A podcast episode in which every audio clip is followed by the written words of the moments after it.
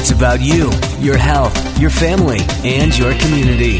This is Sunday Morning Magazine with your host, Rodney Lear. And good morning. Welcome to another edition of Sunday Morning Magazine. This morning, it's part two of our two part series on raising a child with a chronic illness. Last week, we hosted a panel discussion with four parents raising chronically ill children. This morning, we focus on finding answers, financial assistance, navigating insurance, and patient services. To find out more about the show, visit our Facebook page, Sunday Morning Magazine with Rodney Lear. Like us there and join the conversation there as well.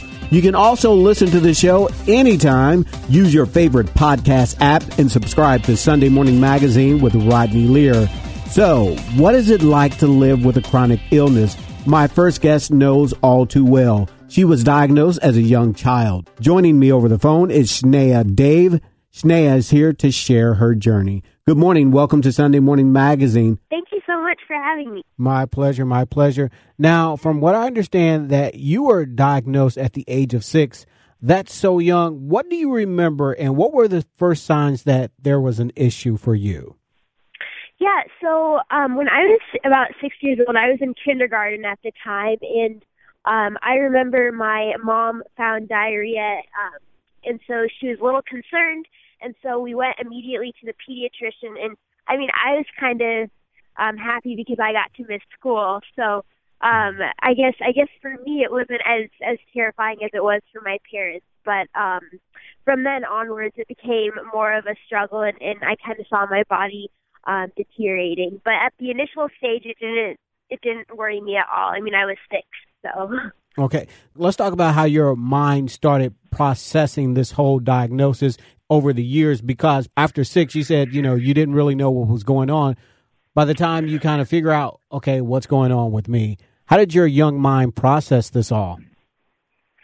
Yeah, I think it was it was really frustrating at the beginning because I mean I started losing a lot of weight and I had to um, and my parents were constantly on me if I had drinking my Pediasure and my nutritional drinks, and then, um, you know, I had to take four four large capsules in the morning, um, and and just before school, and so it was really it was really hard to kind of adjust to those little things that come with with ulcerative colitis, more or less. And so um, I think at the beginning it was frustrated, but it slowly got became part of my life. Now you had several major surgeries to battle the disease.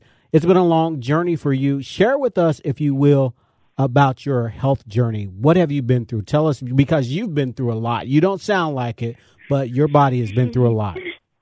Yeah, yeah. So I, so like you said earlier, I was diagnosed with ulcerative colitis when I was six, and usually the earlier that you are diagnosed, the more severe um, it gets as you get older. So um, my, I had a major flare up, which is a period of of disease activity what starting from when I was um, in sixth grade.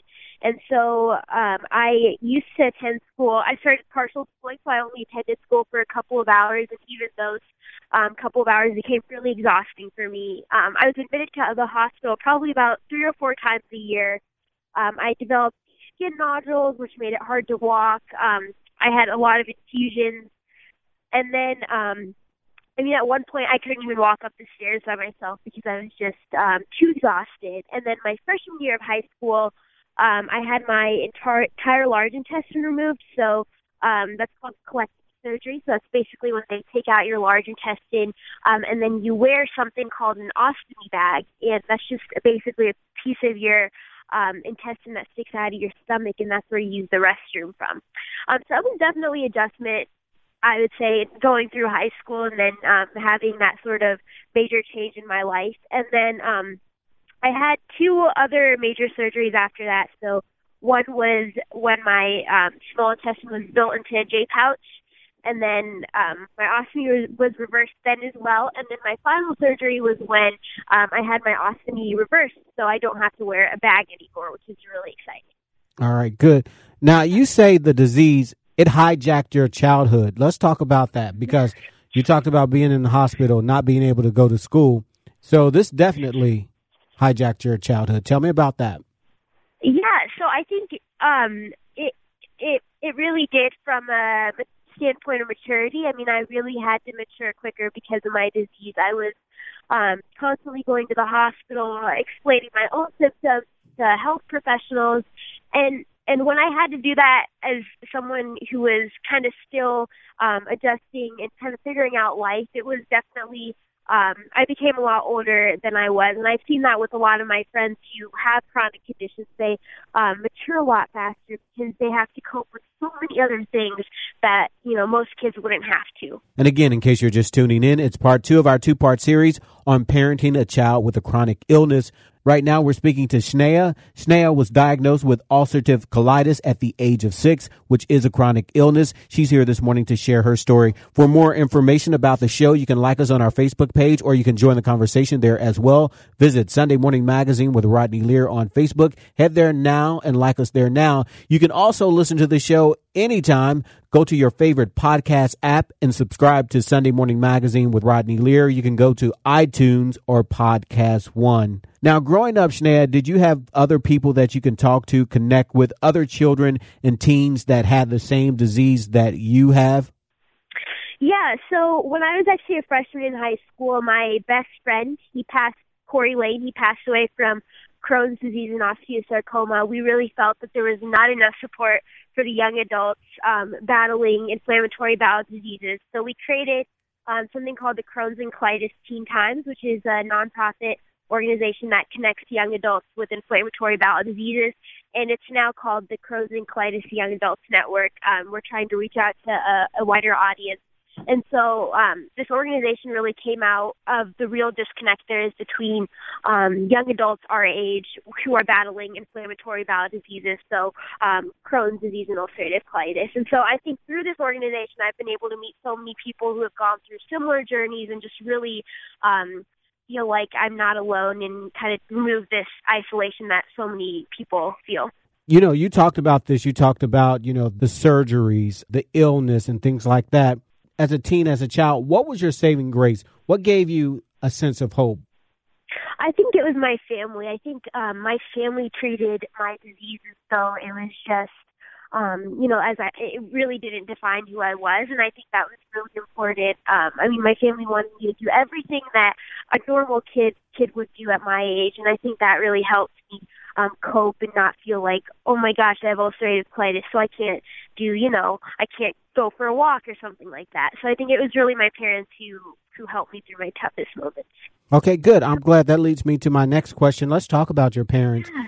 Looking at things from your parents' perspective, how do you believe your illness impacted them? Could you tell when they were afraid or overwhelmed? Were they able to hide those emotions? Did they try to hide those emotions from you? Yeah, absolutely. My parents um were there with me every single step of the way. I mean, um I remember my dad telling me a story. So my dad is also a physician and he works with other physicians. He told me about how he just broke down one day because um he didn't understand the severity of ulcerative colitis and how much it can really impact a family. Um, and so I think that was really tough for him to kind of adjust, especially at the initial stages. It's such a disease of uncertainty and it's really hard to know what's going to come at you. And then my mom um, was there for every single appointment. She left her job and she went part time just to take care of me, and she was there through everything. okay, yeah. so was it something that your parents were they open about their emotions? Because as parents, again, we try to cover everything up. We don't want to see our child let our child know that we're afraid because we're afraid that that may make you fearful or overwhelmed or sad. Did they try to hide those things from you? Uh, yes, they definitely did. Um, I think I just learned of, of how much of an emotional toll took on them after um, my my flare up ended and after I've had all these major surgeries because um, I mean they realized how much stress that my body was going through and just emotionally how much of a toll it could take and so I don't think they wanted to express express these emotions um, in front of me. But I, I know that they certainly went through a lot, if not more than than what I did. Okay. Now, let's talk about college life because you are in college. You are a sophomore in college, is that right? Yes, I am. And so last year when for the first time when you were out on your own and you were away from your parents, which can be scary for most young people, but then we had to add in the fact that you were managing your own health care now. Was that frightening for you, stepping away from the guise of your parents and managing your own care?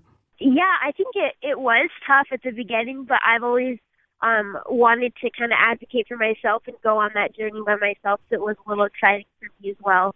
Um, at the same time, but I but I do remember my first semester, my freshman year of college, um, I had a severe case of pouchitis, which is inflammation of the J pouch, um, which is what I have in place of my my colon.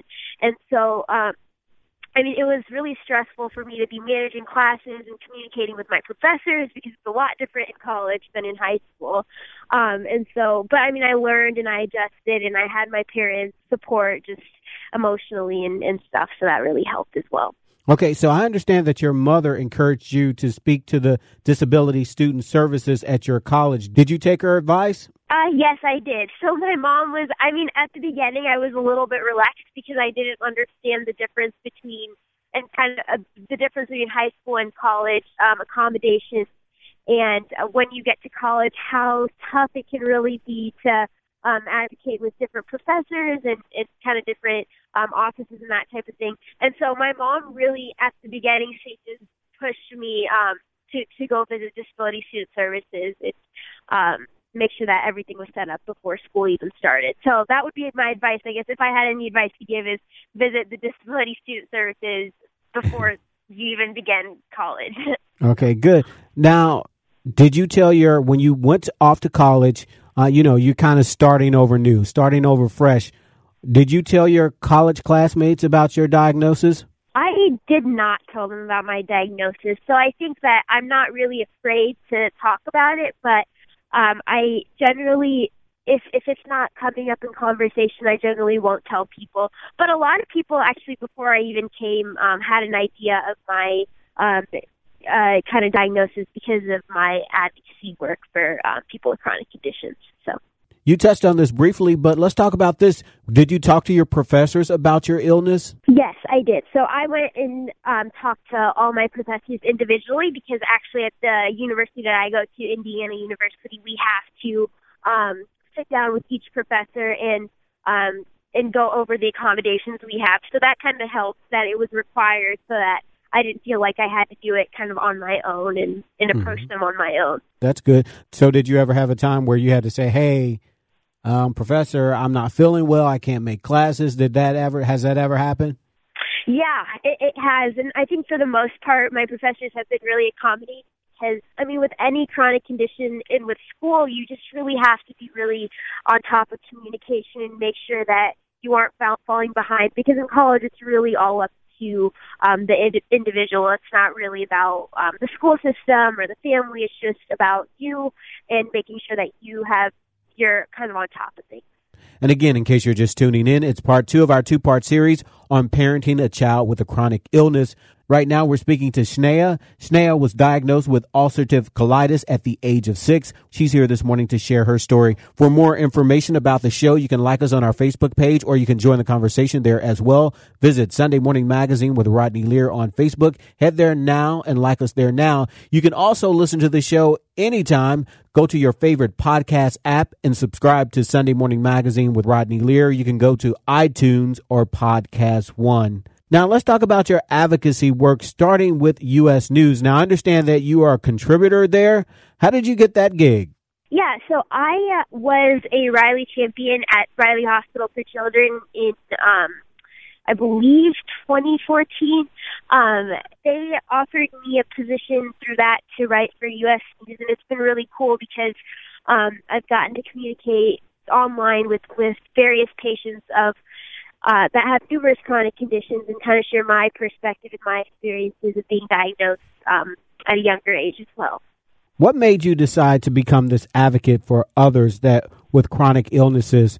It's hard to talk about, it's difficult to talk about, but now you're an advocate helping others. What made you step into that role? Yeah, so I think it's kind of two sided a little bit. So one is that it helped me cope um, myself um, because I, I really didn't know many people who were um, living with chronic conditions, and it was hard for me to relate to, you know, my normal friends who didn't go through a specific condition. So I think that was one of the ways it really helped me cope and, and get to meet people, but also that, um, you know, when I was advocating and when I started, I realized how much um, advocacy is still necessary. Because when we talk about disabilities and, and, and that disability advocacy, we often forget about the invisible illnesses um, that many people go through. And it's such an unrecognized population because if you can't see the condition, then it's really hard to relate and really hard to empathize with the person. Um, and so that's why I really believe that there needs to be a lot more work and um, and I'm really glad that I get to be a part of it and, uh, and get to work with so many other amazing advocates. I understand also that you're a motivational speaker. As you travel the country, what's your message to those suffering with a chronic illness? What do you tell them? Well, first of all, I like to tell them that um, their chronic condition doesn't have to stop them from doing anything. Um, I mean, so most recently, I climbed Mount Kilimanjaro, and it was really amazing because I, I mean, five years ago, I wasn't even able to walk up the stairs by myself. So mm. I really like to live live by what I what I preach, and and really, I mean, a lot of times I think society or family members um, try to um, put a limitation on someone who's who's going through an illness, especially because you know they don't want them to get super sick or super stressed out, which can cause even greater illness. And so I really like to emphasize that even though you have chronic conditions, you can still do absolutely anything that a, a normal person can do as well. All right, good. And so finally, most importantly, how is your health today? It's great. Um, I am. I'm doing awesome. Like I mentioned, I I was able to climb Mount Kilimanjaro, and I'm. Um, I mean, I, I haven't felt any better in my life. Okay, good. Well, we're out of time this morning. If our listeners would like to find out more about you, more about what you're doing, how can they find out more about you? Yeah, so um, you can visit uh, one of three websites. So um, I actually I run two nonprofit organizations and then a um, disability caucus in Indiana. So you could either visit www.healthadvocacysummit.org, um, www.ccyanetwork.org, or um, www.indisabilitycaucus.org. All right, that's a lot to remember. I'll have it all on my Facebook page there for anyone who may have missed all that. Thank you so much for taking time to talk to us. I really do appreciate it. And you have such a positive spirit. Thank you. Thank you so much for having me. This is awesome. All right, thanks. Bless you. Thanks for doing this. Yeah, you as well. We've been speaking to Sneha Dave. She was diagnosed with ulcerative colitis at the age of six. Again, in case you're just tuning in all morning long, it's part two of our two part series on raising a child with a chronic illness. Remember, more information can be found on our Facebook page, Sunday Morning Magazine with Rodney Lear on Facebook. Coming up next, we talk about education advocating for your chronically ill or disabled child within the school system. What accommodations are available to your child? Find out next as Sunday Morning Magazine continues right after this. Stay with us. More to come.